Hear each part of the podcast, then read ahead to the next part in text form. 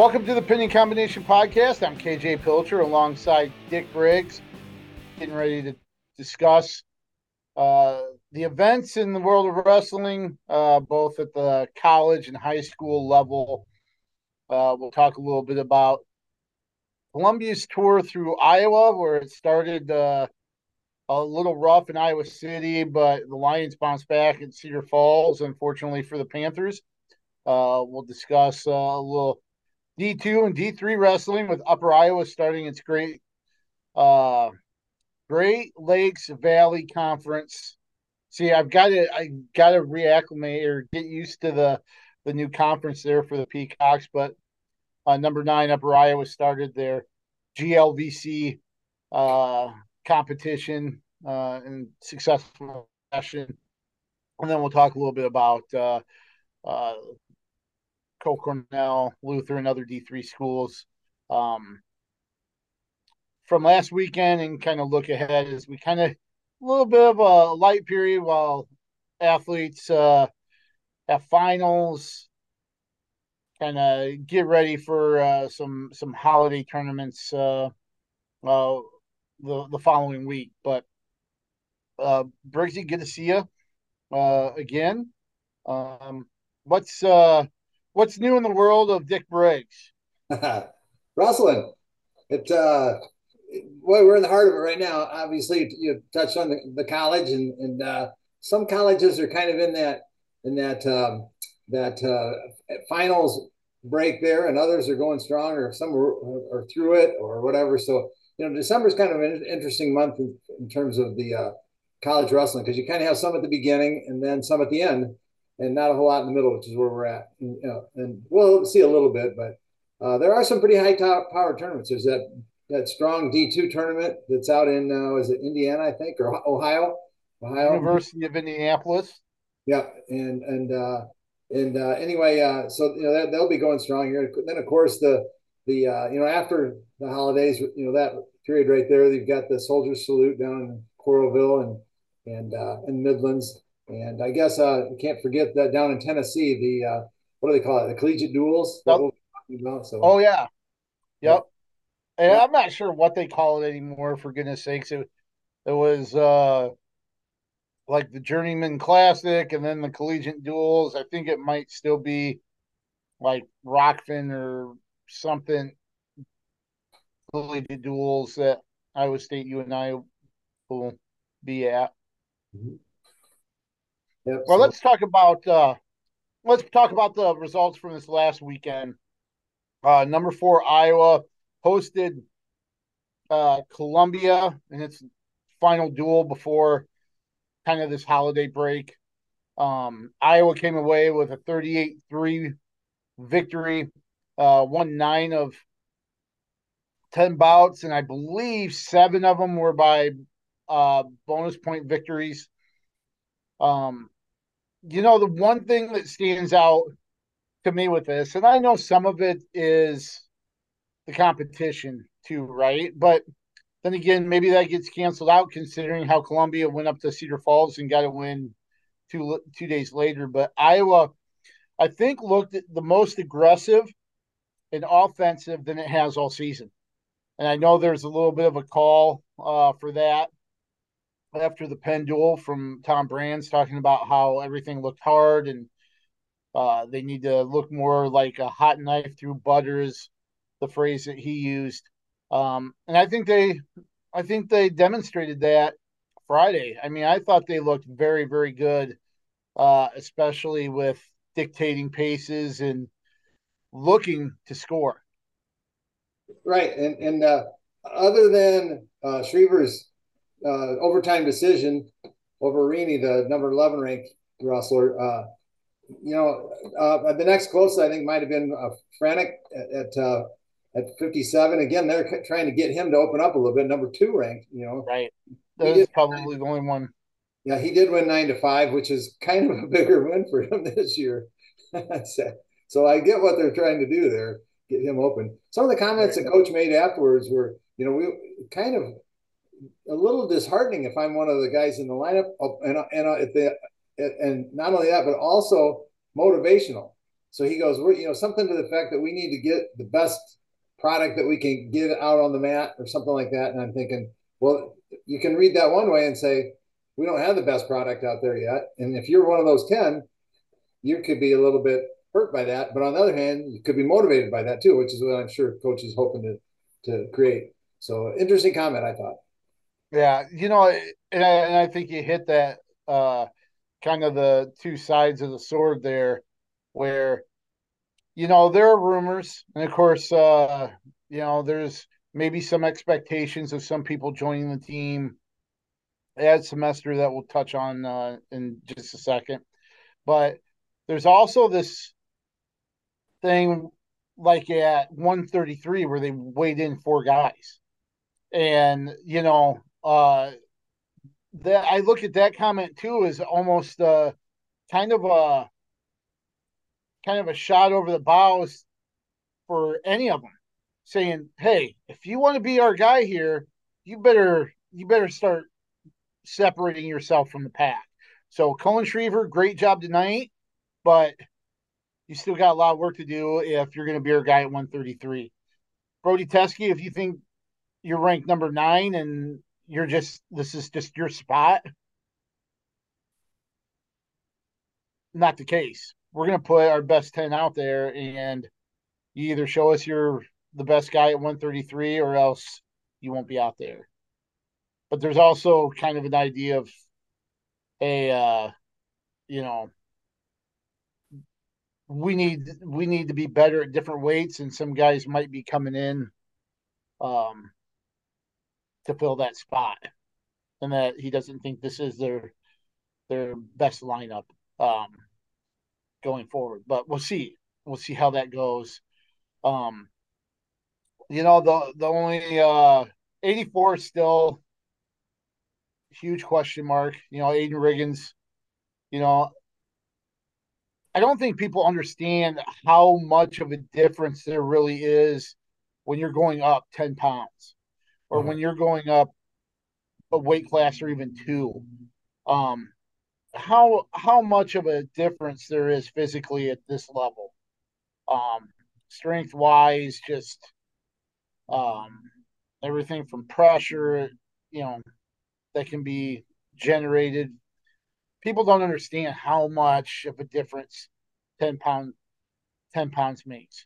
Sure, there are guys that can overcome that. Usually, those are, you know, elite type wrestlers that can go up a weight and beat somebody that's um, at a high level. I mean, we saw it with Gabe Arnold, but um, you know, I guess uh, I guess what I'm trying to say is, you know, hats off to Aiden Riggins for for his effort.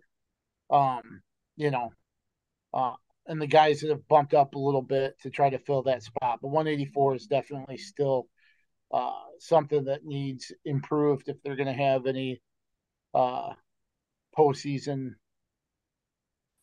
you know, trophy hunt, um, regardless of what you know, it's win, place, or show. Um, you know, but as far as the rest, you know, outside of maybe Franek, um, I thought the rest of the team looked looked pretty sharp against Columbia. Right. In response to your your two weights, I'll start at 84 uh, with uh, Riggins. You know, he, he's obviously a gap filler. You know, and, and, and that's a, a role. He's a young wrestler right now, I think, and still. And uh, so, you, you know, you don't want to be that person. You don't want to be a career gap filler, you know, on the Hawkeye team. You want to be that guy. And so, yeah, he he jumped up weight, so good for him, you know, doing that. And and I know what they're doing there. They're, they're there's he's not going to be the guy at 84, and and uh, there's they're going to have someone else there, I'm sure that you know fits that. I mean, they've certainly got the bodies there. And then uh, you know, so you know, kudos to him. But I don't think he's been varsity very much at all. If, or was that his first uh, uh shot at varsity? I don't remember. Um, he Russell. Riggins. Yes he wrestled out at Penn as well. I know that for sure. He may have wrestled 74 against Cal Baptist in the in the opener. I'd have to okay. look check on that one, but okay. So then going down to 33 in response there, uh, we kind of I kind of touched on it last week with, with the NIL thing. That's creating more transfers and that sort of thing. So you got Teske who's there, who's at his third school, transferred in, and he's you know what a fifth or sixth year senior by now, and uh, you know if he hasn't really stepped up and captured that spot, then that's on him. You know he's the one that transferred there, made two transfers, and and uh, is a six, six year senior or whatever, and um, so you know, he's got to be the guy if in his mind. Uh, the other guys are certainly battling with him for sure. And uh, you know, again, maybe this is a way to motivate him. You know, to but uh, you know, Schriever steps up and has a nice win. So now it's created doubt in the coach's mind. You know, maybe Schriever's the guy. You know, or whatever. So um, and we don't even know what they might have. You know, transferring in, like we said, at, at these different weights. So um, you know, it was interesting the picture that was that was taken and posted by some Iowa, I think university uh, outlet with the, the, three guys sitting side by side. I, don't know if you saw that KJ or not. Yeah. Uh, Gabe Arnold and Ben Kueter, and then sitting in the middle of those guys was uh, AJ Ferrari. So uh, you know, there's three guys that could step into the lineup right there. You know, uh, exactly. So it's not out of the question that all three of them are take the mat uh, so let's let's slay the elephant in the middle of the room here. Um, tweeted out Friday during the uh, during the duel. Um, included it with our wrestling weekend that was uh, that ran today. That uh, uh, AJ Ferrari, um, the former Oklahoma State uh, NCAA champion, was at the Columbia meet like you mentioned, sitting between Gabe Arnold and Ben Kueter. Um, you know, Cassioppi was in the same row. He was also seen talking with Izzy Martinez, uh, the the club coach that has had guys uh, go uh, wrestle at Iowa. But um, he, yeah, he was there. People recognized him, obviously. Uh, signed some autographs, took some pictures with some kids. Um, I know uh, I Russell had something from his brother uh, Anthony, who uh, uh, was also I think he committed or I think he committed with Oklahoma State, but never did uh, join the program out of high school. But Anthony had mentioned that uh, he's planning on wrestling at uh, the Soldier Salute, um, and that he he'll be ready for the second semester. Um, some social media personalities around the sport mentioned that both have been accepted and plan to join the the team in the second semester. We'll see how that how that works. Uh, you know, we don't know exactly um, you know how that will be. Um, but right away, those two you're talking about uh, two high, highly talented guys, possibly being inserted at 149 and 197. Um, because it did look like AJ Ferrari was much smaller than Kueter. Uh, I know there is some talk about whether Ferrari could be a heavyweight or, or 197, but I tell you what, he looks like he's closer to 197 and uh, looks in really good shape. Uh, outstanding mullet too, by the way. Um, you know, I'm I'm not a mullet guy, but I can appreciate good ones. Uh, had had a heck of a mullet there at uh, the Columbia Duel. So, you know, that might be also. I think you're selling yourself. I think you're selling yourself short. I think you would wear a good mullet personally. You so. think I could? You think I could hang with a mullet? You pull it off, yeah. You know what? I might have to try it. Maybe maybe next season. Maybe next season I'll get into mullet mode and, see what I can what I can do. I can actually hear my family in the background uh groaning right now, but we'll see. Um, but you know, that might be what kind of prompted uh you know that same comment that you know this is something coming down the pike and you know, maybe that's uh, a little bit of a reference of you know, we're still looking for our best 10 guys and they might be coming in.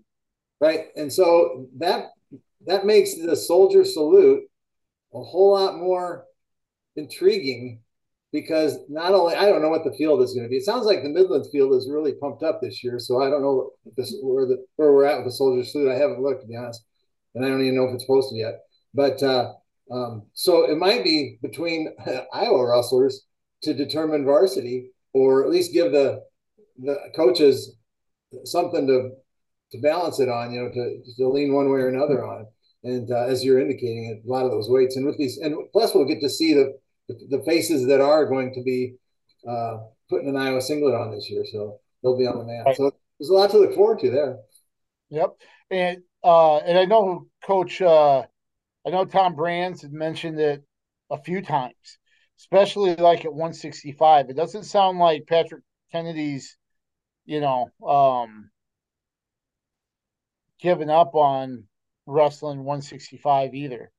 Um, so it sounds like Kennedy and Caliendo, that might be what uh, what irons out 165, the soldier salute with those two um, going at it. But we'll see, um, and we'll see who does end up, you know, wrestling down there, and if it's some of the people that you know, we're wondering if we'll be in the lineup for the second half of the season.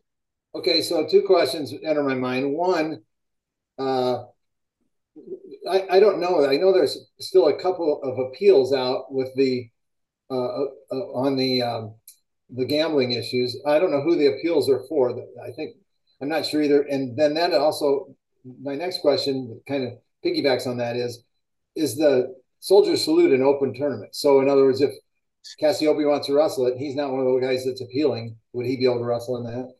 He would. Okay. He would just be unattached. You know. Oh, uh actually, I don't even know if he has to be unattached for that. Because I think that was one of the concessions that they gave.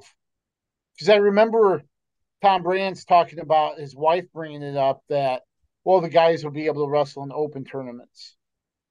Um, and he was like that doesn't you know his his point was who cares because guys don't want to wrestle at the Luther Open just to wrestle at the Luther Open they want that uh, lead to something else right. um, but yeah so they'll they'll all they'd all be uh, eligible to wrestle in open tournaments mm-hmm. right. I remember and we knew that. that they're not wrestling for the university, so they could do that. But you know, so I, I guess I didn't know whether it was an open tournament. Sometimes they're just invitationals, and you it's not open to everyone. So it, it is open, um, and the reason, like Anthony Anthony Echemendia last year wrestled in the Soldier Salute, even though he wasn't with Ohio State at the time. Um, he was not affiliated with any schools uh, and he wrestled in it. And I know Volk, uh, the youngster from Wyoming, uh, Jore Volk, um, wrestled Spencer Lee. He was, um, he was redshirting that year. So, um, so okay. anybody can. I, I, I want to touch on something you mentioned with the appeals. So, um, Brands has mentioned multiple times that there are still two two appeals um, to go. Uh, I think it's the schools are kind of handcuffed with sharing anything specifically just because they don't have the power to do it unless the athlete says, Yeah, go ahead and you have to rely on the athlete themselves, like Nelson Brands did, Abe has. Um, and of course, I did not realize that Cullan Schriever uh, was suspended for part of the season, and that's why we didn't see his uh, debut until Columbia. Um, but he talked about that a little bit um, on Friday night. But I think it's a safe bet to say who that Cassioppi is one of the appeals that's left out there. Okay. Now, is Nelson Brands or Abe Assad or one of them the other I, I don't I don't know which one. Or if there may be somebody else that is in lineup right now that is still appealing their process. Maybe. But I think it's a safe bet. Cassioppi's one of them. Okay. And Kobe, is he? Is he involved? I, I'm not sure. I thought he might have been. Okay. Again, I think I think there's stuff that's been floated out there. I'm sure there's some accuracy to them as far as anything said on the record and officially released. Um, I haven't heard anything outside of what we already know. So, and like I said, I didn't even know about Cullan Schriever until Friday, and he, Brands had mentioned he has been through hell over the last eight months, and you know, uh, Cullan said it's been a it's been a tough tough time, but you know he did something he wasn't supposed to do and learned from it. He's probably even a better person now that he's gone through all of this, which is something that uh, uh, is commendable to hear. You know that he kind of owned up to it and said, you know, and I'm I I've learned from it and I'm probably better off having going through all that. So that's what you hope happens when things kind of go off the rails a little bit. Right. And, uh, you know, kudos to those athletes for stepping up. In some cases, they didn't even break the law or anything. It's just other than right. they're an athlete gambling. Well, you know, that's kind of our world right now is everyone seems to be gambling. And then, uh, and then, but I, I also, I, I also appreciate Coach Brands uh, you know, following up with that. And you know what? He should be speaking up. Why is it? We've talked about this before. And we don't need to go down this road again. But why is it Iowa and Iowa State only in the whole entire nation? And uh, you know, so you know, um, so I appreciate Coach Brands and Coach Dresser stepping up and, and battling for their for their rights. And, and, you know, they're not asking for anything special. They're just asking for fairness. Yeah. And, and uh, you know, that's that's a very fair fight, if you ask me. So anyway, Columbia, we were starting on Columbia, got sidetracked, but yeah, right. Up to Cedar Falls, you know, I kind of saw this coming. I don't know if you caught my. You know, you did last week. You mentioned I I was sitting here saying uh, it's going to be a hard weekend for Columbia, probably two lopsided losses, and you're like, yeah, I don't know. That second one might match up a little bit closer, and, and you were right. You were right on it. Right. I had uh, I had um, six, I think, if I remember right, six favored towards Columbia, four for UNI and one toss up that based solely on the rankings. And it, it ended up being a, a uh, pretty even. They traded just about everything other than Columbia won one extra match, and that extra match was a a, a um, if I remember right, it was a technical fall. That was the difference between the meet. But anyway, so uh, yeah, and Columbia, you know, sometimes it's tough to wrestle after a, a team's wrestle a team after they've gotten you know looked down in Iowa City because now they're they've got this burning sear searing you know I don't like Iowa and I got to sit here for two more days I'm gonna take it out. You know sort of sort of attitude. And and we used to do that when I was at UNI years and years and years ago. We would wrestle teams that came in to wrestle Iowa or Iowa State and uh, and then they come in and wrestle us. So we had to take the attitude that you're not we're not the you're not here for you to whoop us. We're, we're you know we're going to get you. So we'd wrestle iowa state and i mean you know ohio state and wisconsin and you know those different types of schools that would come in. Uh-huh. and uh, you know there are other ones as well but but uh, so you know that's you know you and i and and and UNI's defense they had three guys out of the lineup at least that, that wrestled the weekend before at the cliff keen uh, and and of those three, two of them were wrestling their first meet ever as on varsity, and the other one was wrestling his second meet or match, uh, match ever on varsity, and uh, it didn't do any. And so, um, and they ended up giving up 16 points, two pins in a major, and uh, you know that certainly the difference there as well. So, you know, you, I mean, you you've got to. I don't care if you have three out or not. You've got to win the, the meet if you're you UNI. Uh, those guys have to step up, but you know that was a difference right there for sure. Yeah, and you mentioned those pins. you know, Columbia uh, trailing towards the end of the first period at, at 141. Um, they were able to get a lock up a cradle and get a pin on the edge of the mat. And, you know, they're, boy, you know, if you just go out of, if, if the wrestlers go out of bounds, things change completely. Uh, Kai Owen able to keep his right foot in bounds. I don't know if you saw any video of that, but you know, he did a nice job of making sure he had his supporting point still in bounds and got the fall. And that was a, you know, possibly a nine point swing there. One of a one of the falls was a defensive fall um, early in the second period. So uh, I don't like using the word fluky because you know you you do work on those types of things, even though they don't happen commonly. But uh, you know, two rare instances uh, work against UNI there and led to 12 points for for Columbia and you know there you just kind of wonder uh, if somebody broke a mirror or walked under a ladder because you know you luck wasn't in your favor um, maybe at a couple of those spots yeah and i can feel for him i uh um, as a freshman up at UNI, wrestling against Minnesota.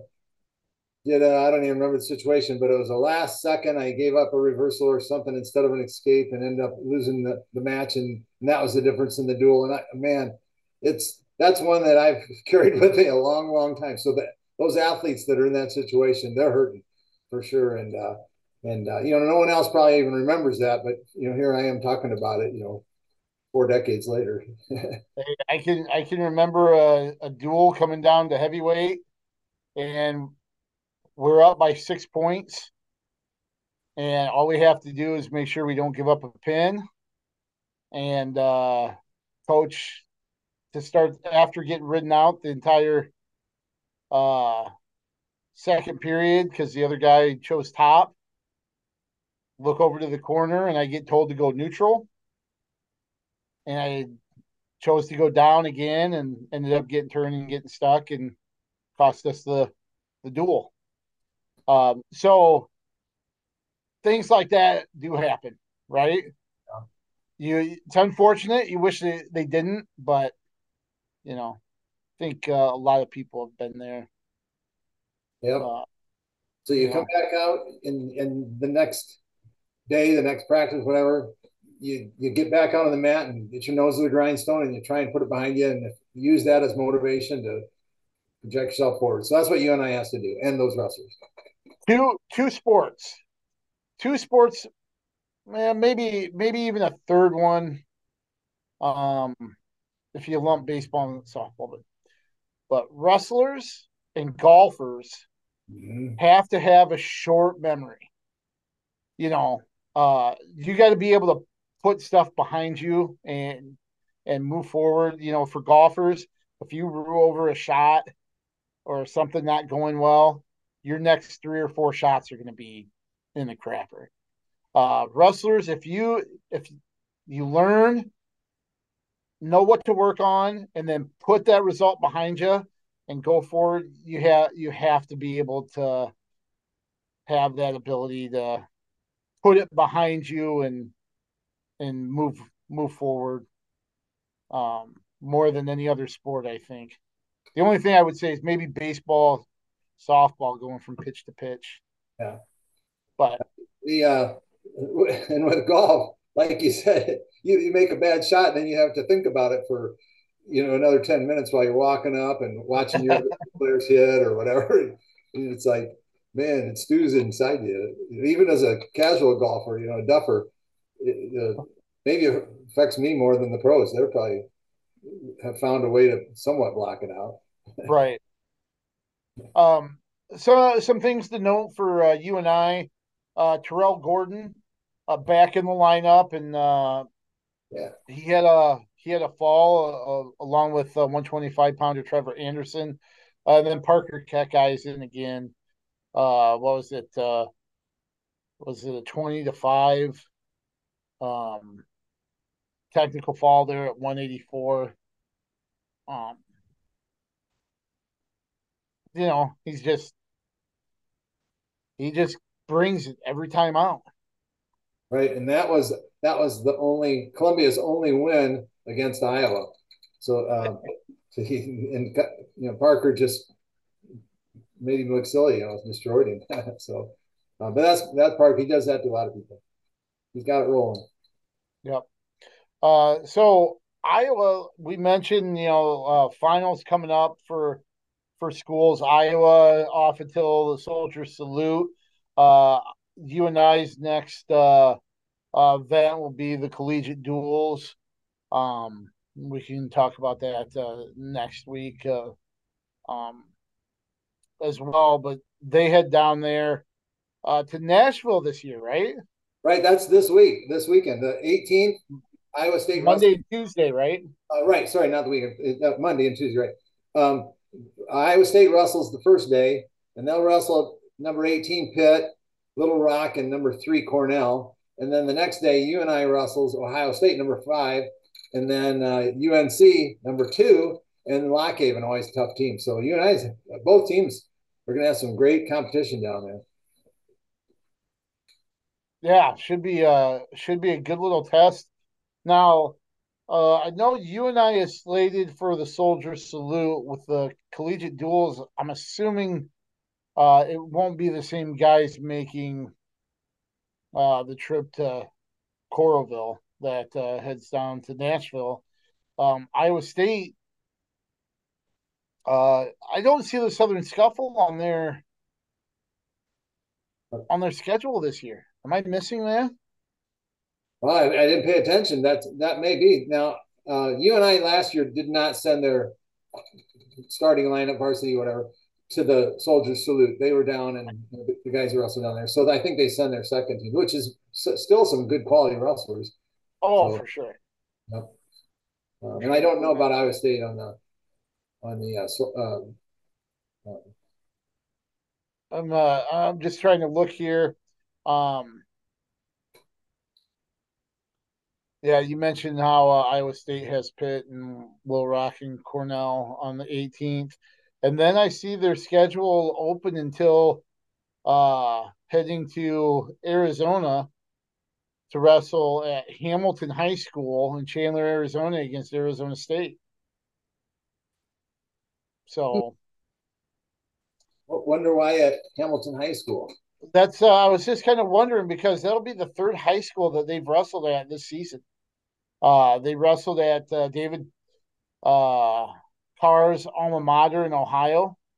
Um, they wrestled at Humboldt against Wisconsin and now they're at uh, Hamilton High School in Chandler, Arizona, against Arizona State. So, kind of interesting. Yeah, I think Coach Dresser is pretty good about that. You know, getting trying to spread spread out that and you know, promote wrestling in high schools, and and uh, I'm glad to see him doing that down in Arizona. Now that might be an Arizona State thing as, as well, but Coach Dresser would be would be happy to hop on because he's asked people to do it, you know, for him every year. So sure, sure. Um, let's move on to uh, uh, Division Two. We mentioned Upper Iowa. Upper Iowa is climbed to to ninth um, in the previous uh, NWCA D two rankings, uh, and they I believe it was their first duel of the season. Actually, um, you know they're moving from the Northern Sun Intercollegiate uh, Conference that has you know strong wrestling programs like uh, Minnesota State, um, you know, Augustana and teams like that. Uh, now they're moving, kind of transitioning south in this Great Lakes uh, Valley Conference. And they started off uh, against Davenport University, uh, not Davenport, Iowa, um, but Davenport University, and uh, the uh, the Peacocks looked pretty pretty impressive. Uh, they came away with uh, a dual victory, 44 to 6 last Friday at uh, Dorman Gymnasium there in Fayette. Um, you know, the Peacocks have uh, had a good start to the season. Right, they won. They won eight of ten matches. So in their eight matches, they put up forty-four points. That's some big bonus points there. So right. uh, that's a lot. The uh, uh, um, I had to look, KJ. I'm I'm going. You know, I'd heard of Davenport University, but I had no idea where it was at. So I googled it. It's up in Michigan somewhere. I think Grand Rapids yep. or something like that. so there you go. I had, uh, I, I, like I said, had not, didn't really know where it was at. So there we, you know, there you go, listeners, uh, up in Michigan. Um, and uh, I guess to follow up, we kind of talked about it, but that big Midwest Classics, always a big Division two. Uh, it's got like 30 some teams, I think, that come into it, and it's a couple day event, and and so that's a that's coming up the 16th and 17th, and uh, it'll be interesting to see where the Peacocks uh, land on that thing, you know, that at that tournament. So, you know, it's interesting that you bring up that uh, uh, that tournament. That's been a a D two staple for a long time, and uh, if I remember correctly, last year with the D two championships here in uh, Cedar Rapids, they were there were a couple rematches from that tournament in the national finals, uh, if I remember right. Um, so this is definitely a tournament that uh, has like a a postseason feel to it, or or certainly um, you're going to get the type of matchups that you'll see at the NCAA championship uh, tournament in in March. Right. So, in my mind, Division Two kind of ventures further west than Division Three. So Division Three kind of stops here in Iowa. It goes, you know, a little bit in Nebraska, but uh, right.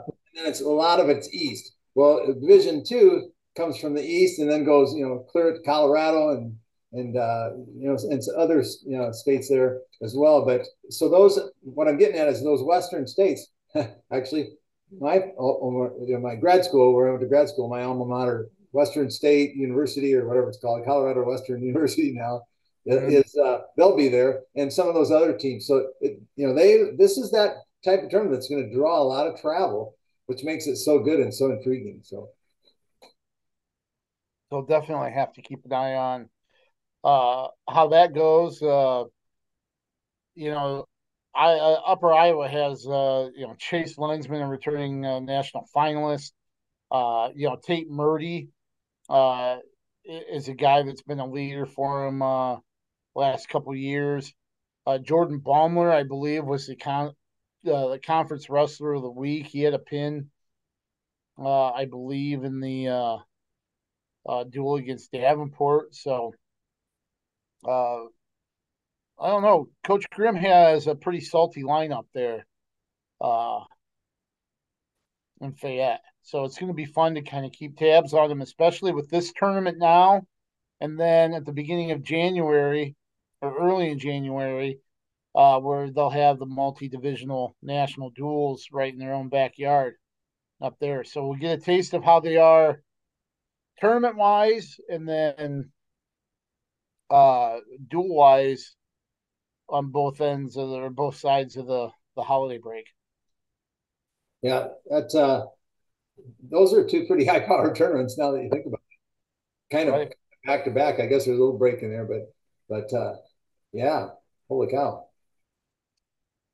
So let's uh let's take a look at uh, uh the D three side of things. Uh, the pointer duels were held at uh, University of Wisconsin Stevens Point. Uh, Luther uh, went two and zero oh there. They improved to two and one. Um, their lone loss coming to to Wartburg, but uh, they beat Cornell 23-12 and then beat Wisconsin Stevens Point 30 to 9. Uh, Ford Norris went unbeaten. Ryan Kripe at 141 had two major decisions. Uh, Bryce McDonough at 165 and heavyweight Walter West uh, were 2 0 with a pin and major decision in their two matches. And then Clayton McDonough uh, at 157 um, also posted uh, uh, he went 2 0 and then posted a major decision at 157 against uh, Wisconsin Stevens Point. So uh, I believe Cornell beat Wisconsin Stevens Point. Um, as well. But a good weekend for for Luther there, and boy, they show they've got some pretty good uh, guys. Uh, one of the McDonough's uh, a returning All American, right? I think so. Yeah. I just uh, can't remember which one. I'm not sure either. Um, yeah, uh, Cornell did beat Stevens Point 34 to seven, and they on Thursday they battled against Loras. Uh, Loras won 21 to 19, so a very good match there. It's five to five in matches, and bonus points for the difference there in that meeting. Oops. I should cover this up. I I can't read it anyway, so that's it, says, it says Loras. Loras softball though, so hey, you're a you're a not the same. A proud parent, probably. you bet. Uh, so then, uh, uh, Cornell's next competition is the Citrus Invitational in Florida. Did you attend? Did you wrestle in that? Uh, it was different. Sunshine. I think it's a different tournament. Uh, back then, it was called the Sunshine Duels. Sunshine Duels, yeah. Where we would wrestle four to six duel. I'm pretty sure it was six duels where we wrestle three on one day, three the next, then have a couple days to hang out before coming back home. So that's not until the 29th of December. And then Loras's next competition is this weekend at the Kalahari Duels in Ohio. And here's the one I was getting at, I'm leading up to. My favorite name for a tournament. Well, uh, duels. The Gator Boot Duels. Luther will be at the Gator Boot Duels. I just like that. I, I love, love that. so, and then the University of Dubuque didn't wrestle, and they're off until the national duels, as is Coe. So, but Coe did have they did wrestle in the uh, they they um, close your ears, KJ. They did beat uh, Buena Vista forty five to nine on Thursday, and then uh, they wrestled in the North Central tournament where they took third. Augustana was first, North Central was second. Augustana with 180, North Central with 148 and a half, Coe with 130, 38. Uh, Augustana had five champs, one runner up, and three thirds the, the uh, Augustin. I mean Augsburg. Hello, Augsburg. Get my D D three hat on right, and then and then uh, Coe had uh, um, let's see, uh, L.J. Richardson was second at seventy four, as was Jared Voss at eighty four.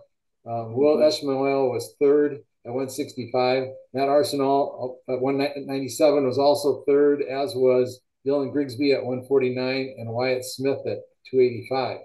Um, okay. And then uh, um, and then they had a couple of sixth place. Kate Hornback was was sixth, and Preston Grimm. Hornback at 125 and Grimm at 141. So that I mean these are pretty quality teams because fourth was Baldwin Wallace, fifth was Wabash, and sixth was UWL La Crosse. So um, pretty good teams. Iowa had a, a, a Coe had a nice showing there for sure. I think uh, you know it, it kind of surprised me that Coe has not really gotten much uh, uh, attention in in polls, and I think that's a team that uh, uh, people might be sleeping on a little bit.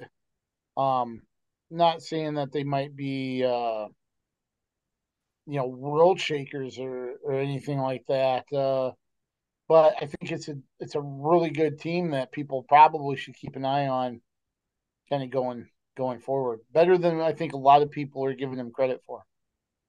You bet. And I'll say it again for the maybe the third or fourth time on our uh, podcast here. Coe and Cornell are going to be fun teams to watch this year. So that's you're exactly right. Keep an eye on them for sure. Any other uh, D three items to to note here um, on our college half? Nope, I have nothing else. That was I think we had it covered. So I just want to run through. Uh, just received a email with uh, the newest uh, NWCA Division One um, dual rankings. Uh, no surprise, Penn State still number one, all 14 uh, first place votes. Uh, NC State's number two, Missouri three, Iowa four, uh, Cornell University, number five. Iowa State comes in at six, Michigan seven, Nebraska eight, Oklahoma State nine, and then Ohio State, who actually lost to Pitt this weekend. Um, they hang on at number 10. Uh, Pitt at six and one is uh 13th. So go figure there with uh Ohio State staying at 10 and Pitt at 13. But you know, that's ranking. Those are rankings for you. And then uh, Northern Iowa still hanging on at number 25, uh, despite the loss to Columbia on Friday. So uh, that's it for the, the D1 rankings. Uh, NWCA, actually, NWCA dual rankings, coaches poll. So um, there's that. And uh, as we get ready to transition into uh, the high school uh, action from last weekend and coming up. Let's tee it off with Briggs. So here we go. Again, this is a little segment that can be a rant, a rave, or who knows what. It doesn't have to be wrestling or whatever. So this week was kind of was kind of compelled uh, uh last Thursday. KJ, you remember uh, our producer uh, when we were broadcasting the the, the the high school dual meet in our ear. She whispered that one of the crew had named named their son Briggs. right. And I thought, you know, that's the second time I've heard that in a couple of months that someone has named their child Briggs. And uh, and so my question is, does Briggs work as a first name? All right. So at first I thought it really doesn't work for me. You know, it's Briggs, Briggs, you know, but you'd expect that out of a guy with a surname of Briggs, you know, last name. Mm-hmm. So my second thought was, you know, it's kind of flattering that people think enough of the name Briggs to to, uh, to name their child, you know, Briggs. And uh, so that made me wonder a little bit. So, so here's some data that I came up with.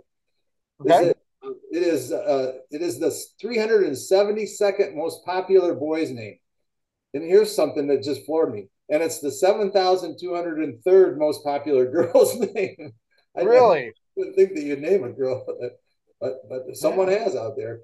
Uh, it's the 84th most popular boy's name in South Dakota in 2017. And, and since wow. 1880 to 2018, Briggs was recorded 3,516 times in the Social Security Administration. so, really? and that's enough to occupy the Falkland Islands with Briggses. wow. There you go. Uh, uh, is it indeed a rare rare last name as it as it didn't enter the top thousand until 2012. And uh, anyway, track wrestling in Iowa lists three wrestlers with Briggs as the first name and only one wrestler with Briggs as the last name. So really? I think it's fair to say that Briggs is a given name that ha- that's here to stay, and I fully embrace it. And to those hailing Briggs as the first name myself, I say, welcome to the Briggsy Club. We go. awesome. Awesome stuff. Yeah, I uh I have not uh, heard of any pilchers uh with as a first name, so uh, I'm not I'm not holding out any uh I'm not holding my breath to find out about it either. I don't think that's going to happen. But that's kind of interesting that you put in all that, put in a lot of research for, for that. So you don't think the Pilcher is going to crack the 372nd most popular? I, I don't think so. Okay, so I got that going for me. well, hey, let's uh let's talk a little bit about uh the high school wrestling here on the Pinning Combination podcast. Uh last week, uh, you know, there's some some good tournaments. I was at Mount Vernon for the Mount Vernon Invitational. Uh, Council Bluffs had its uh, big tournament um, out there, the the classic uh, in Council Bluffs. Uh, Western Dubuque had a dual tournament. I know North Cedar had a tournament. Um, but uh, we were at uh, Mount Vernon Clear Creek Amana. Clear Creek Amana started off the season with wins over Alburnett and uh, Cedar Rapids Prairie, and then you know they face uh, Mount Vernon, and in that duel, uh, Mount Mount Vernon was ahead most of the time, but it wasn't settled until the second to the last match. Uh, boy, I, I was obviously impressed with Mount Vernon, but I was just as impressed with uh, Clear Creek Amana um, as well, making that a duel. Right. I saw Clear Creek Amana at that. I mean, I was in the gym with the uh, um, Alburnett meet and Prairie meet uh, and meets, and then uh, you know, in, in in the Alburnett meet, there was a come from behind pin that propelled Clear Creek Amana to the uh, victory, and then uh, we saw that on the Mount Vernon side against Clear Creek Amana, come from behind pin that really propelled helped propel the uh, the uh, Mount Vernon Mustangs to the win over Clear Creek Amana. So uh, it's just high school wrestling, man. you just never know. It, it makes it exciting and fun, and and uh, it was uh, it was a good night, good night of wrestling. Uh, and then, like I said, uh, I uh, kind of tagged along with the Mount Vernon uh, troops Saturday as well uh, out at the Mount Vernon Invitational. Um, 16 teams there. Mount Vernon came away with uh, uh, the team title, uh, 218 points. Uh, they crowned four champions. Uh, Wapsie Valley was second at, at 164 points. They had two champions, the only teams with multiple champs.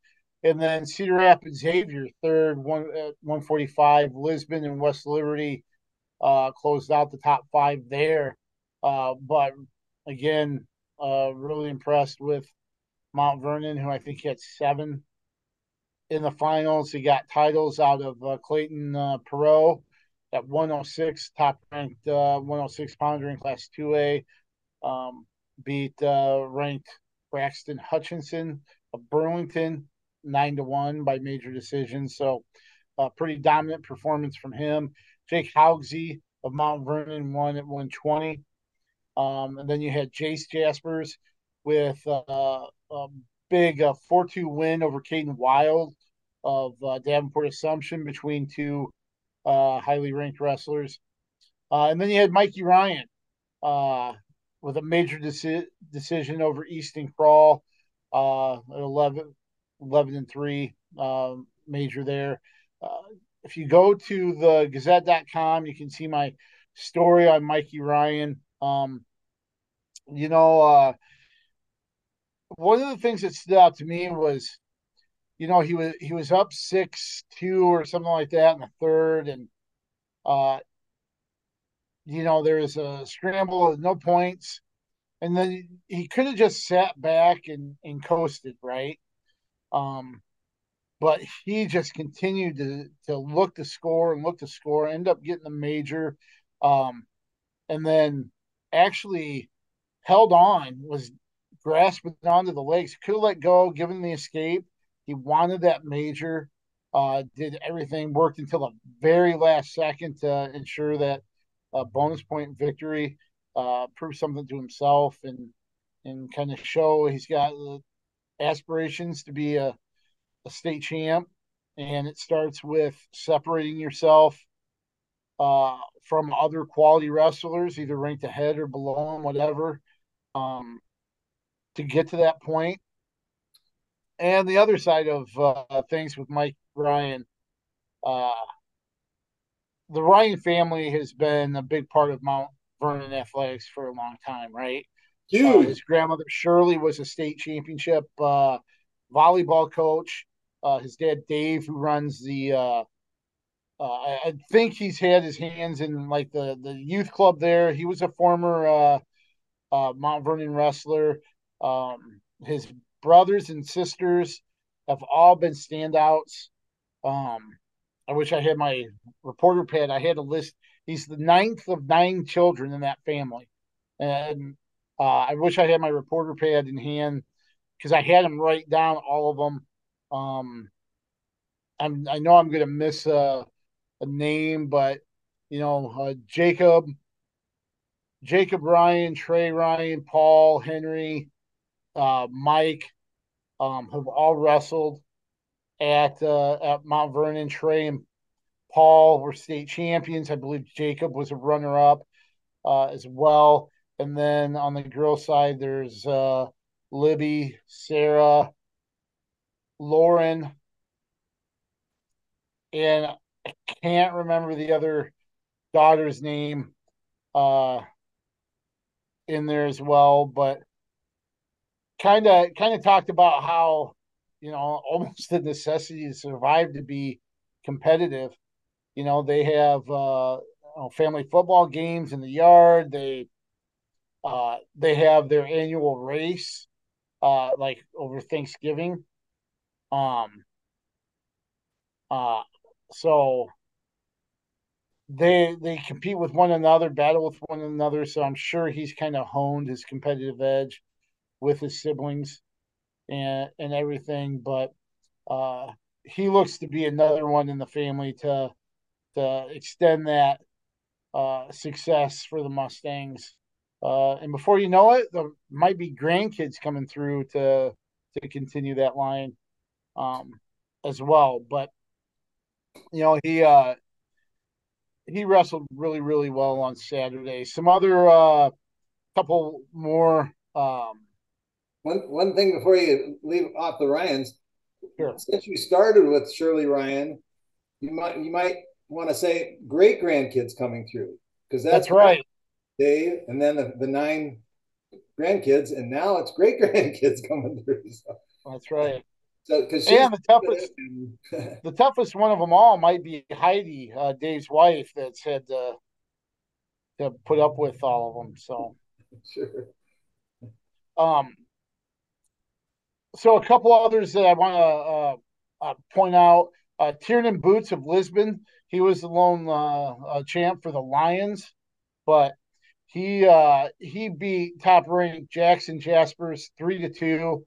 Uh, scored a takedown late in that match uh, to go up three to one. Jaspers escaped, but finishes three and two. Uh, that was Boots' second straight uh, title at the Mount Vernon Invitational. Boots ranked uh, high um, in Class 1A. So uh, a big win there. Uh, Ronan Thomas of Cedar Rapids Xavier, one of the Saints one of two Saints finalists and, and their lone champ. He beat Clay Wilgenbush 12 to 8. Had some uh, uh, pretty wild matches. Uh, beat Frank of uh, Muscatine in the semis. Uh, I think by one point that was a back and forth affair as well. So uh, Ronan Thomas making that transition from football to wrestling and looked good, winning a title at 175. And then Cody Fox dominant. Uh, I think he wrestled a whole 36 seconds in the first two rounds, uh, and then beat Ethan Wood, who we got to see on Thursday. Um, the heavyweight from Mount Vernon. Uh, Fox beat him 10 0 in the finals. Of course, Fox going to the University of Iowa to play football, a highly ranked uh, lineman nationally in the class of 2024. And uh, you know, he's a guy that I believe is a three time state medalist, but looking for his first uh, state title. So uh, he's off to a good start so far. Right, and then and uh, Xavier also had a, a runner up and, in two thirds, so had pretty good showing there. Yeah, Grant Helmley uh, made it to the finals uh, at 190 and uh, lost three to one in sudden victory to uh, Solomon uh, Solomon uh, Cordero. So, uh, yeah, you know, Xavier's got a couple dual wins um, here early on. They they've got some guys that have made some huge strides, especially Jean Nagoma um, at two fifteen. Um, you know, I think he was one of the the guys that got third uh, on Saturday.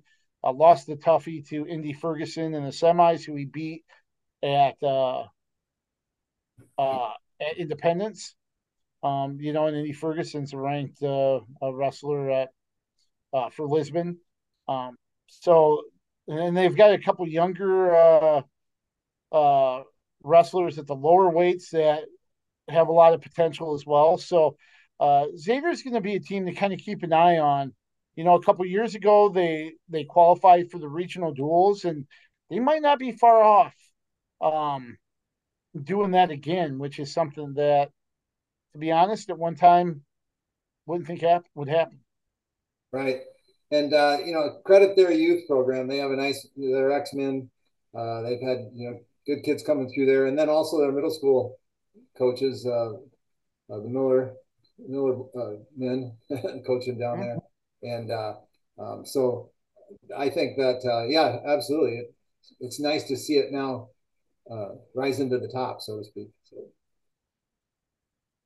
Um, just want to mention, we mentioned the Council Bluffs uh, tournament there. Um, Iowa City West was over there uh, on the boys' side. Alex Pierce uh, came away with a 113 pound title. Um, he went six and zero. Oh, uh, won a three two decision in the finals over uh, Bennington's Caden Coyle. Um, he's 11 and one overall. Uh, West also had Tyler Scranton in the finals at uh, 175, and then Justin Avila was third at 150. Uh, his lone loss uh, was by just one point to the eventual champ, uh, Wash- Washburn Rural, uh, Christian uh, Marshall, um, in the semis. So,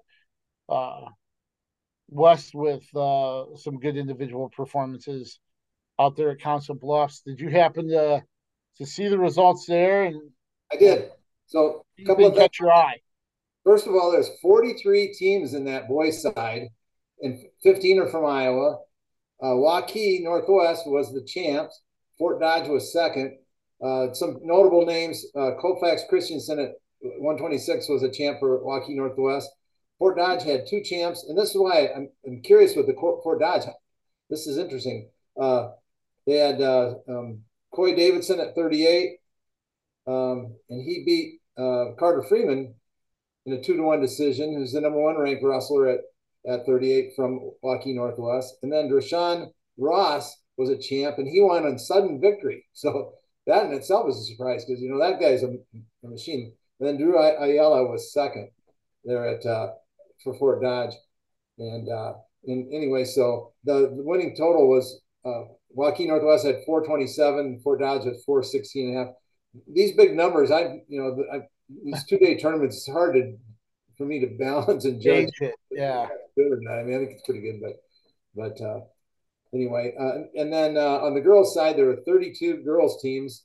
Uh, uh, there was a, a, considerably more Iowa teams involved there as well in that. So anyway, uh, just want to say, uh, uh, Coy Davidson on back to back weekends where he won the the Donnybrook and beat uh, Kurtz of City High in the finals, and then turns around and wins uh, Council Bluff the Council Bluffs Classic and uh, beat um uh, the Waukee Northwest kid again.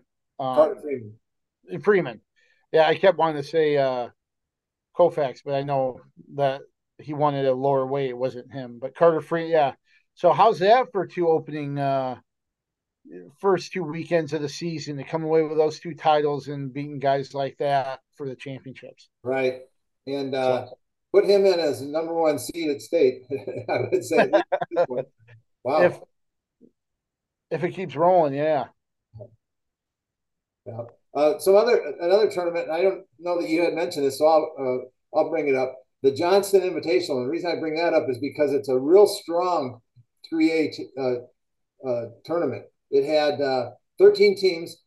No, uh, Southeast Polk won it. Indianola was second. Johnston third. Bettendorf was fourth. Prairie wow. was fifth. Waverly Shellrock was sixth.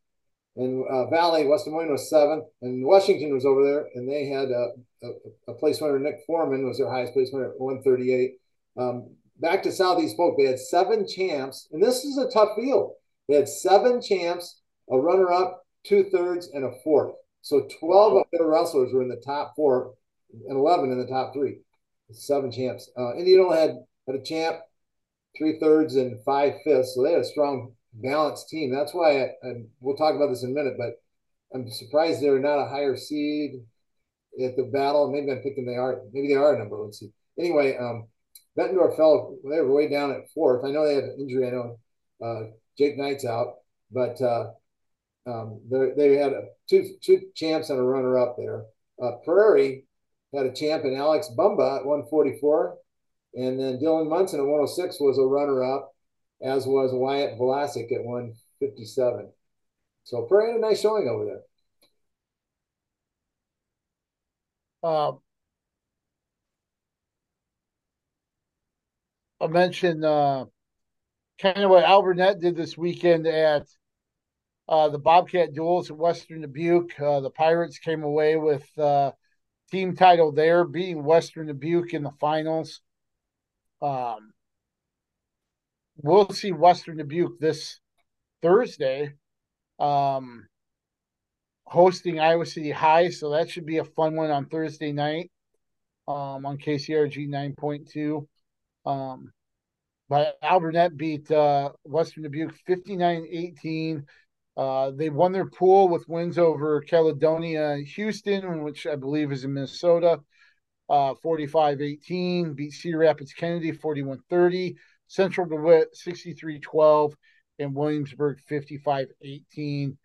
Um, that's a springboard into this weekend at the Battle of Waterloo, where uh, they're the number two seed in their uh, in their bracket.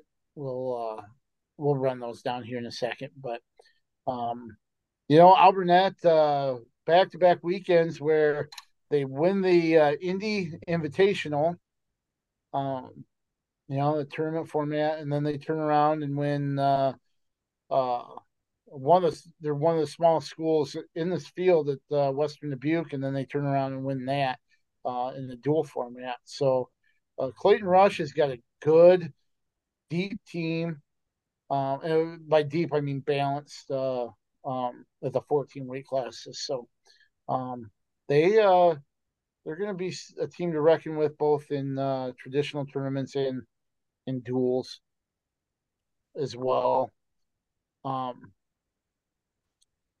and I think Alburnett benefited. We mentioned this last last week with the shifting of weights. Last year they had like their top four or five weights were just. I think they forfeited a good portion of them even. And now with that shifting of it, it kind of benefited Al this year, so they can put some of their more competitive bodies and spread them out down at those lower weights. And and uh, you know, other than that, and then you know, kind of stumbling at that CCA meet, they've had a great yep. going so far. And even in that one, they they had a chance and they were ahead in a match and then got pinned, and that could have been the difference. So, uh, you know, but those that happened. So, uh, good job so far, and I think they're the number two seed in the same bracket as Bettendorf, if I remember right. And yeah. uh, I'm I'm scratching my head on that one a little bit because I think Al deserved a number one seed, but but that it's tough. I was looking at the the the, the uh, some of the seedable t- uh, teams, and I'm looking at Bettendorf, Alburnett, Indianola, who beat Bettendorf and Waverly Shellrock the weekend before. And you know, it was a bracketed tournament, but nevertheless, Don Bosco, Linn-Mar, City High, Osage, Union, Waverly Shellrock, Nashua Plainfield, West Delaware, all teams that you know you could throw in there, and uh, so that wasn't an easy thing to do to see that. I'm sure. Right. Uh, one other uh, one I want to mention here, uh, uh, Solon, um, Solon won the North Cedar Invitational um, on Saturday. Uh, they got championships from Jaden uh, Steep uh, at 106. Uh, Jordan Schmidt uh, won a title at 138. Uh, he was followed by Lawson Sinwell uh, who won at 144. And then uh, a really nice win in the finals for uh, their 215 pounder, uh, Lucas Feuerbach, who beat Brady Davis, uh, state medalist from uh, Maquoketa Valley in the finals. Uh, Feuerbach will, uh, pinned his way through the tournament and pinned uh, Davis in 526. So uh, good showing there by Feuerbach and and Solon. Uh, Cedar Rapids Jefferson uh, was there as well. Um, I believe they had uh, one champion, um, and that was Braden Curtis uh, at 113. he got a fall over Solon's Justin Moore in the finals. Um, there um, had four pins actually all on the day, all under a minute. So um, that was a good showing there. Uh, Brad Cable, uh, second place at 157 as well for the Jayhawks. Colin Woods at 215 got third. And uh, they actually had two heavyweights that finished second and third. Kay Chisholm uh, was a runner up to uh, Aiden Salau from Valley, one of their two upper weight champs. And then Anthony uh, Snowdy was third uh, at heavyweight for the Jayhawks um, as well. We mentioned those uh, Maquoketa Valley upper, upper weights. Uh, they're three place winners in the heaviest three weights. Um, all place. We may mention Davis got second. Salau, Salau won at uh, uh, heavyweight, and then Nathan Bites uh, came away with the title at 190. He pinned Montezuma's Brett Plants. Um, or sorry, did he pinned Kyler Jensen uh, in the semis and then beat uh, Plants 13 to 3. Uh, major decision there in the finals. Been fun to watch. Uh, Kate Chisholm coming through. He was one that was, you know, when he was when Kyle was wrestling through, he was a younger one that kind of uh, looked up to, you know, towards Kyle. And then now it's neat to see him because he's got a whole lot of personality, and uh, he's I'm, he was a leader on the football team and a leader in the in the uh, I'm sure in the wrestling room as well. So that's a good person to have on your team if you're a coach. You know, you want those guys that are that are leading and kind of and can also keep a light, you know, light at times too. So I think Kate uh, that Chisholm would do that. So. So, do you want to discuss uh, the Battle of Waterloo? Should we jump right into that? Yeah. So, uh, this year, the Battle of Waterloo, obviously, uh, everybody's familiar with with that. You mentioned uh, uh, the top seeds, at least uh, a couple of them. Um, why don't you run down the the brackets, or do you have them handy? Or I do. Yep.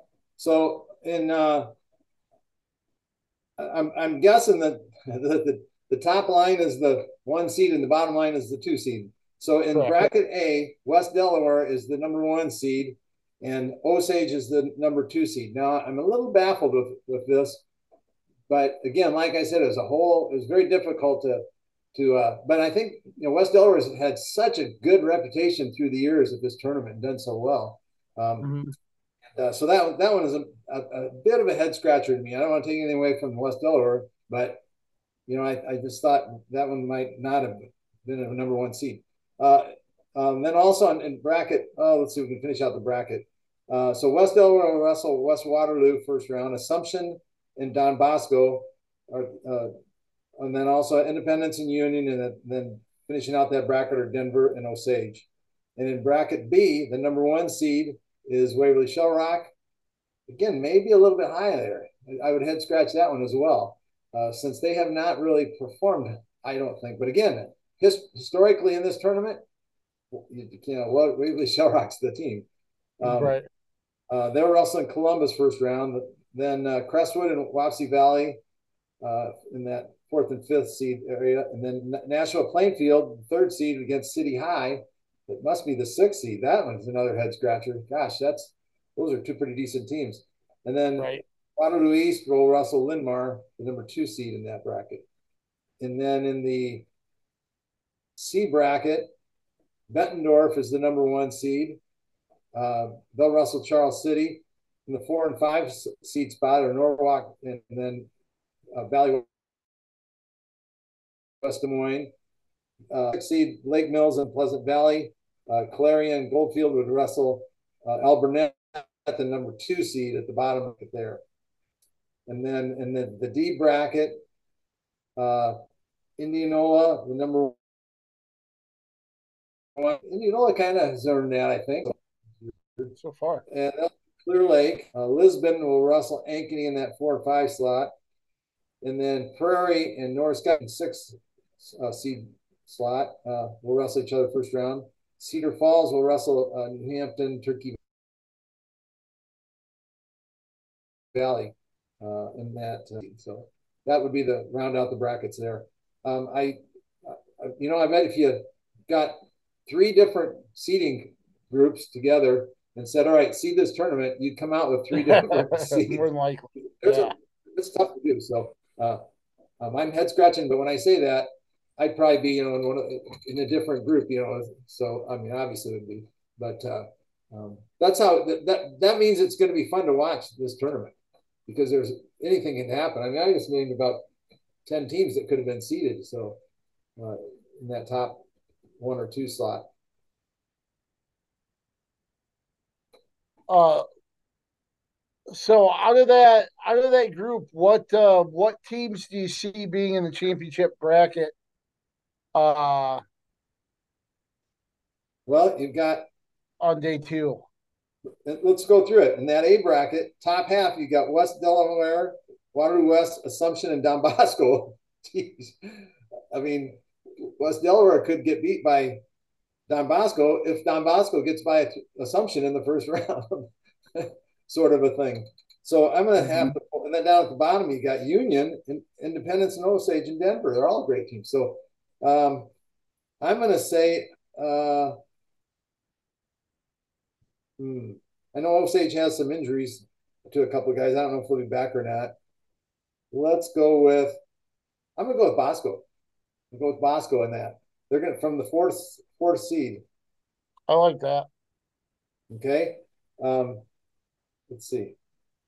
Then in the B bracket, we have Shell Rock, Columbus, Crestwood, Wapsie Valley in the top half. I will take Waverly Shell Rock coming out of that to wrestle probably see Nashua Plainfield and City High first round. Oh boy. Um, and then Linn-Mar in the second seed. I'm gonna go with just not, I'm gonna go with Linn-Mar to win this the bottom half and and the bracket. Let's go with Linn-Mar to win the bracket. Okay. No forethought in like that. Okay. And then in the C bracket, Bettendorf will wrestle Charles City. Norwalk will wrestle Valley in that top half. I'll go with Bettendorf coming out of that. Uh, Lake Mills, Pleasant Valley, Clarion, Alburnett in the bottom half. I'll go with Alburnett. Um, I know Bettendorf's had some injuries, so depending on their lineup, I'm gonna I'm gonna I'm gonna say Alburnett. Really? You know, but I think you know, depending Bettendorf's full, full strength, maybe not. But uh, Alburnett there. Uh, in the D bracket, Indianola, Clear Lake, Lisbon, and Ankeny in the top half. Um, yeah, I got to go with Indianola. They've shown well so far this year. In the bottom half, Prairie, North Scott, and then Cedar Falls, New Hampton, uh, New Hampton, Turkey Valley. Um, I'm going to go with Indianola to win that bracket. Okay. My picks. well, I like them. I like uh, I like them all. Okay. I'll, I'll I'll agree with you on all those. Okay, and then I do have girls brackets too, if we're or I can think I can find it here. Yeah, let, let me just uh, um, share this really quick. One of the cool things about the Battle of Waterloo is uh, each year they have kind of their Cedar Valley uh, or, or tournament, uh, kind of a combination uh, Cedar Valley and, and, Tournament Hall of Fame. Uh, here are the 2023 inductees. Uh, the 1963 uh, Waterloo East State Championship team. Um, the 1972 Waterloo West uh, State Championship team, which you might be uh, kind of familiar with. Yeah. And then uh, individuals, you have Marcus Mangum of Waterloo East, state champion at 155 pounds there for the Trojans. And then Tony Hanson of uh, Waterloo West uh, High um, going in. And then uh, we're also honoring the uh, Young Arena staff, which has been so key for this tournament. Uh, the Waterloo Wrestling Family Award goes to Bill Tate Sr., uh, a family from East High, and then Dick Walker, uh, the West High grad and lifetime service to wrestling award winner. Uh, two others uh, being inducted as competitors and coaches in the uh, Battle of Waterloo. The competitors Max Thompson, the four-time state champ at Union Community, and then an All-American at uh, UNI, and then uh, Battle of Waterloo coach Brad Smith, who had uh, teams from uh, uh, Lisbon up there. Not sure if City High wrestled up there under him. Um, I think maybe uh, he had both schools compete in the tournament um, and stuff. But um, another honor for uh, the most accomplished coach in Iowa high school history when it comes to dual wins and state titles and and all that. So uh, I actually saw Brad Smith uh, still following the Lisbon program around. He was at Mount Vernon on uh, uh Saturday uh, there taking in the, the tournament. So uh, those honors uh uh from Battle of Waterloo always cool. Let's move on to the girls bracket.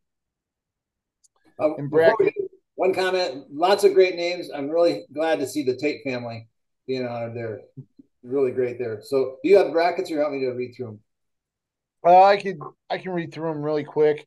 Uh, in uh, bracket A, we've got uh, Bettendorf as the top seed. They face Waterloo West um, right out of the gate here in, in bracket A.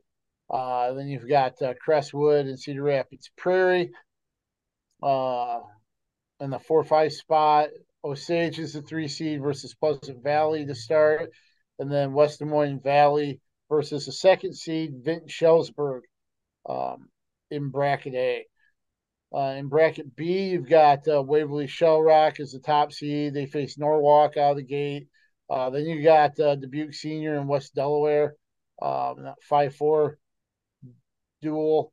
Uh, Mason City is the three seed against Charles City, and then East Buchanan number two uh, in the B bracket versus North Scott in the quarterfinals. There, um, that's a that's uh when it comes to one twos, uh, that's pretty pretty salty with Waverly Shell Rock and East Buck.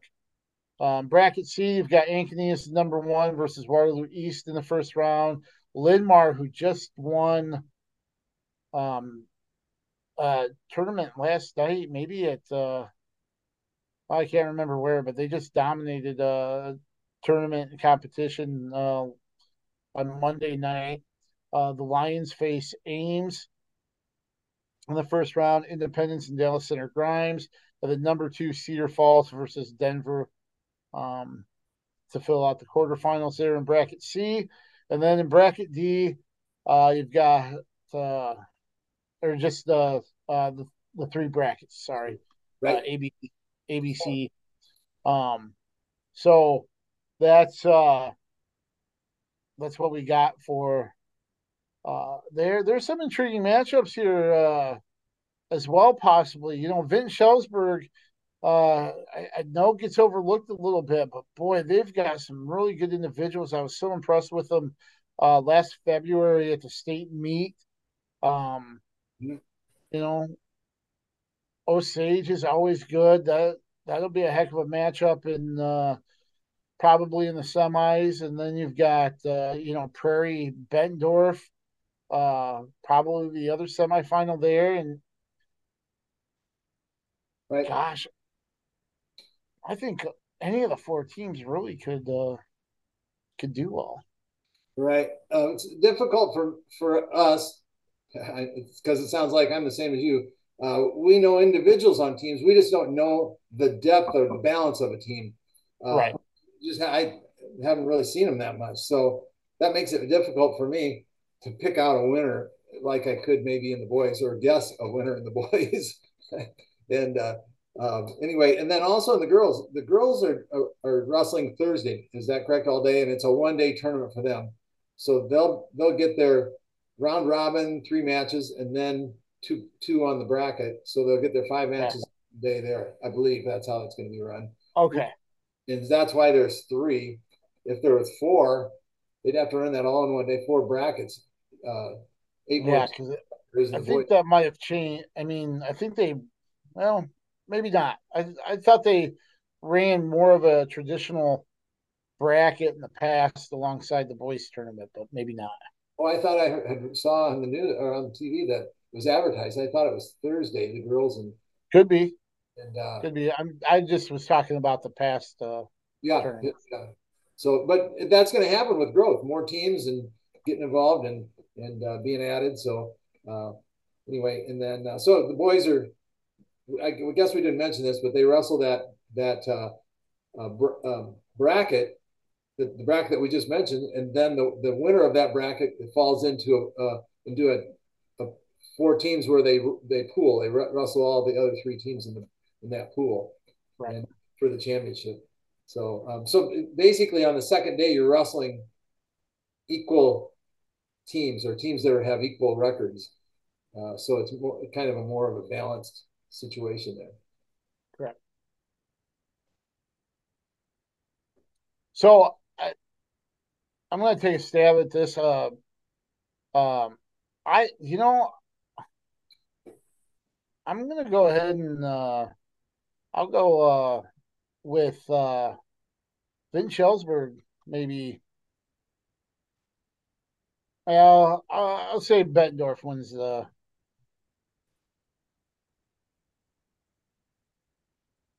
Uh, let's uh, boy, I you got Osage in there too. I don't know. Yeah. Uh, yeah, I tell you what, it's uh you've got you've got tough uh uh competitive fields here for for all of them. Right. Oh, I'll say uh let's see for the girls in, in bracket A, I think the champion will be uh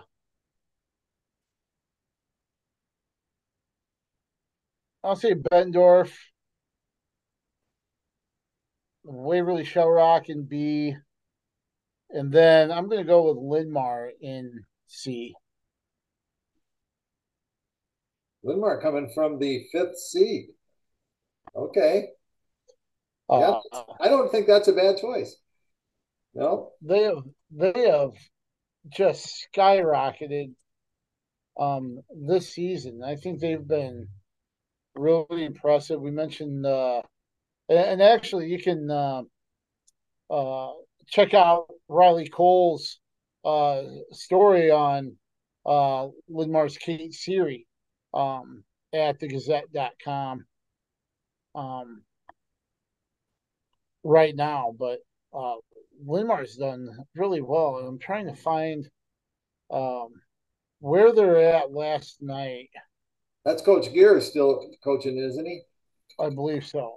Yeah, I'm not surprised there. Uh, they're at Kennedy. Yeah, they're at Kennedy last night where they had six champs, two runners up, and I believe two bronze medalists. So they had 10 in the top three. And actually, I'll run them down uh, right here. Uh, I believe the champs, uh, Mallory Palmer, Kate Siri, Ava Hofer, Ali Jelinek, who won the uh, uh, Dan Gable Donnybrook last week that we mentioned, uh, Lily Carlson and Brielle Park. Uh, you'll recognize the park name for sure. Um, uh, runners up were uh, Reese Roberts and Melena Garcia.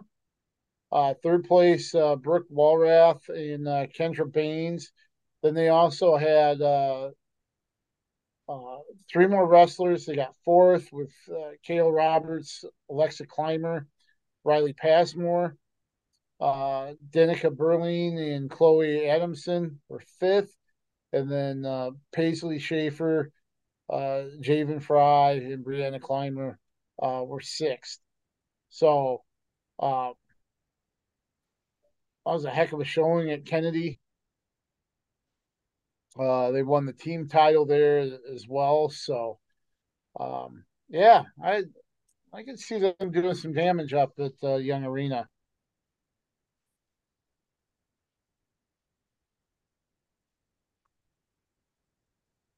I would mention this since we have a little pause right here that uh, I'm glad to see that Xavier has joined the ranks with the girls this year. With uh, Henry Henry Reeks being the, is the coach there, he's a longtime assistant boys coach there, and and mm-hmm. a good guy. So I'm glad Xavier's now. I think that completes everyone in this metro area uh, that's uh, supporting the girls wrestling. So good job. That's right. That's right. You know, and uh, remember Riley doing something uh, at the beginning of the season, and you know the girls were uh, uh, really excited about uh, the opportunity.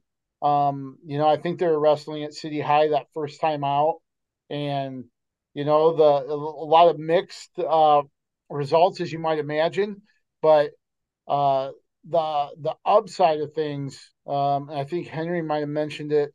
Um, and I know he's got a really good assistant in Kira Ball. Uh, her family ties go all the way back to Don Bosco, um, and and the Beckers up there. Um, but just being able to to see how they they taught them some moves and then you saw it transfer into competition and you know some of them got pins and you you could see the stuff clicking and you know certain things that they were teaching them being put into execution and uh, the growth and that's got to be uh, extra extremely fun and satisfying and they've got a group of uh, girls that are eager, eager to learn. And i know for a fact that you know henry and kira you know they're uh, uh, they're beating the bushes trying to get uh, athletes to come out and you know be part of that program. And we've seen seen how the boys have uh, have really improved. And you know it'd be it'd be it's nice to see Xavier has has the girls team has girls out and uh, see how they grow over the course of this first season. Yep, I'm kind of wondering. Xavier has a doesn't have the biggest wrestling room, so you know logistics might be an issue there. so, uh, yeah, they definitely have to. Uh, I'm not sure what the schedule is. I should ask. Um, might be like morning practices for one team and uh, afternoon practices for the other. Yeah. And, and stuff. And I know, like at one time, I, I remember talking to Craig Malico last year with Kennedy, and it, they alternated um where somebody might practice Monday morning like the boys might practice Monday morning, girls might practice Monday night or the girls might have competition Monday night so uh they'll have a small workout in the morning or and the boys would work out in the room on on that evening and then Thursdays would be switched and stuff like that. So there's a lot there's a lot of cooperation probably going on at most schools with uh, getting that mat time for practice. Right.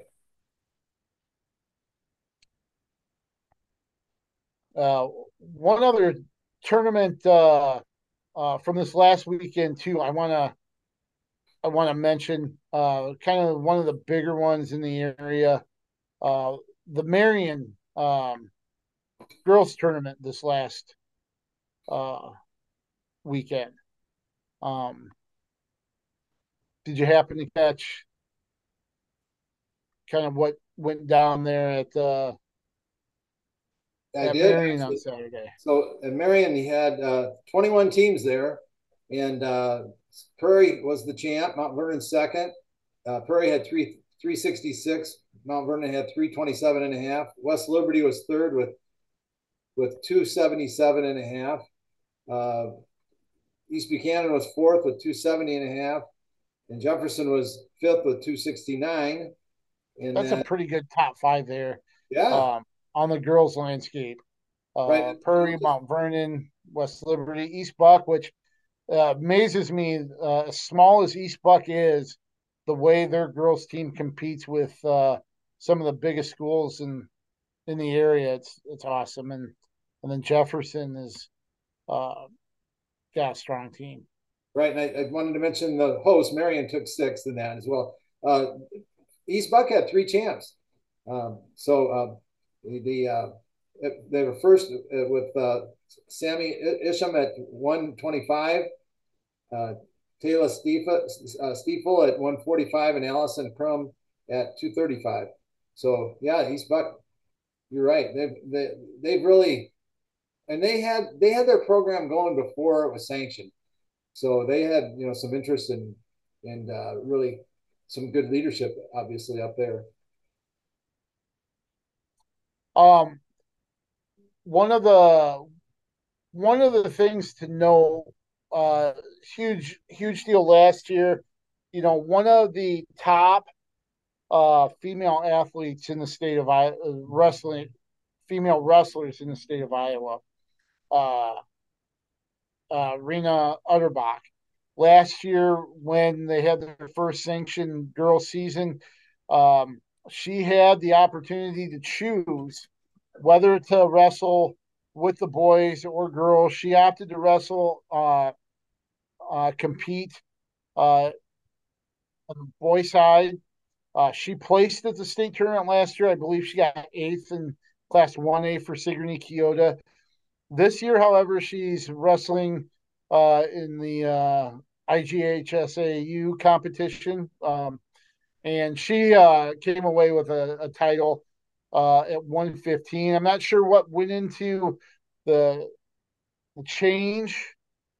Um, I know last year it was a, a situation where Sigourney Keota had no option for a girls team. Um, she was the only girl entered for Sigourney Keota at, at Marion. So I'm not sure what, what, what flipped there, but she had the choice and opted to to wrestle with the boys team instead of going somewhere else. Um, but now uh, on the girls' side, and and she was dominant, uh, as you can imagine. Um, four pins and a technical fall en route to uh, a title there. But I'm sure the I'm sure the girls' union is happy to see her wrestling on on that side of things, just because it is one of the marquee female athletes. Um, you know, and and really, um, just a huge standout um, for the girls' union to be able to to promote. Right, and I'm not sure they had an option this year. I think that okay. last year they gave them an option, and I think this year that option might have closed. Now, kind of close that loophole a little yeah, bit. Yeah, and and so you know, uh, in her, maybe it was open. I don't know, but um, she might have said, you know what? I wrestled the boys last year. I saw what was going on on the girls' side, and I really like that, and I want to be a part of that this year. Maybe that was what, what was going on. But I think that there was a one year open door, maybe in those two years. But I know if it wasn't closed this year, it's going to be closed for sure next year. Um, okay. And I think they were the only school that opted to do that last year. Everyone, right. Everyone split boys and girls. And I think you know what? I think the boys. You said the girls' union would be is happy that she's doing that. I think the boys probably, you know, silently are probably going, yeah, this is the way it should be. You know, boys and girls. That was what is intended. So you know, they're not happy, but um, I, that's just the way it should be. I think so. Uh, hey, you mentioned uh, Cedar Rapids Xavier in their first uh, season.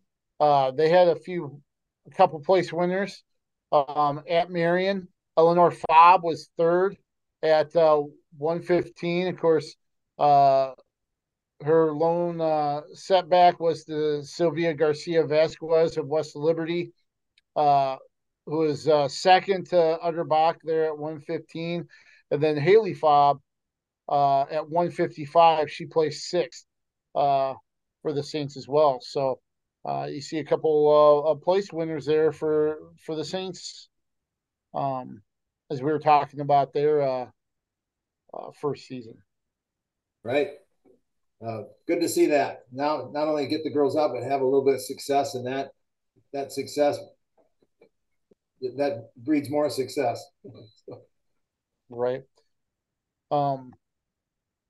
Yeah, Cedar Rapids Prairie, Zach uh, Bachichka. You know, I, I, think he gets overlooked a little bit um, because before things were sanctioned, you know, he was at Solon, um, kind of spearheading Solon's uh, uh, girls wrestling um, before it got sanctioned. He's uh, Coach uh, Betchuk really has has been at the forefront of things.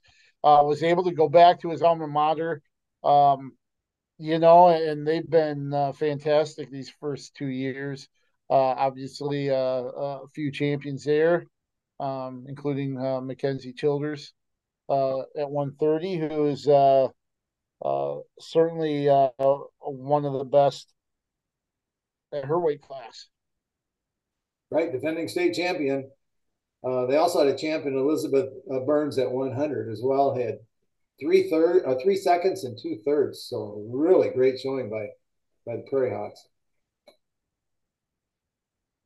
And of course, this uh, uh, this weekend uh, we mentioned the Battle of Waterloo. Um, Northland also has a tournament up there that has some smaller schools. Fort Madison has their annual tournament um, this weekend. So one last big weekend of uh, of competition before the holiday break. So uh, it'll be fun to watch uh, the boys and the girls hit the mat here for this weekend before uh, the holidays. Right, and on the girls' side, Prairie hosts their tournament, which is really for all schools in our area. You want this is a, the tournament to see really for the, on the girls' side. Uh, of course, you got the battle on Thursday, and I actually I think uh, at least one or two of the teams are going to be down at, at Prairie as well. I, I don't know if they're wrestling Thursday and then coming down and wrestling Friday, Saturday on. Uh, is it a two day? Or is it just Saturday? Just Saturday, and just Saturday yeah, at Prairie. And uh, but I mean, I started listening to teams in the area, and it was pretty much everyone at the Prairie tournament. So um, so that'll be a fun one. I know we'll have uh, our photographers out there at uh, at Prairie, um, and we'll have a feature from Riley Cole there. Um, and of course, I'll be out and about on Saturday as well. So, uh, looking forward to that. As we mentioned, uh, we'll be at Iowa City High at Western Dubuque on Thursday night uh, as well for that uh, for that one, and uh, We've had two good ones so far this year, so hopefully yeah. we have another good one, which I think we will. Teams match up, and I guess I haven't looked at real close at it, but they're usually both very competitive teams. So, so uh, would like to thank everybody for watching us again this week. Uh, tune in next week uh, as we wrap things up from the first half of the season. Uh, for Coach Briggs, I'm KJ Pilcher. Thanks for watching. And Coach Briggs, why don't you go ahead and send us out with our regular tagline? let's keep wrestling on the move.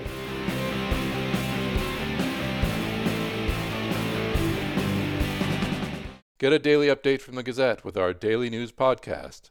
Add it to your podcast player or your Alexa friendly device to get a bite sized local news update each day. Check it out at thegazette.com slash podcasts.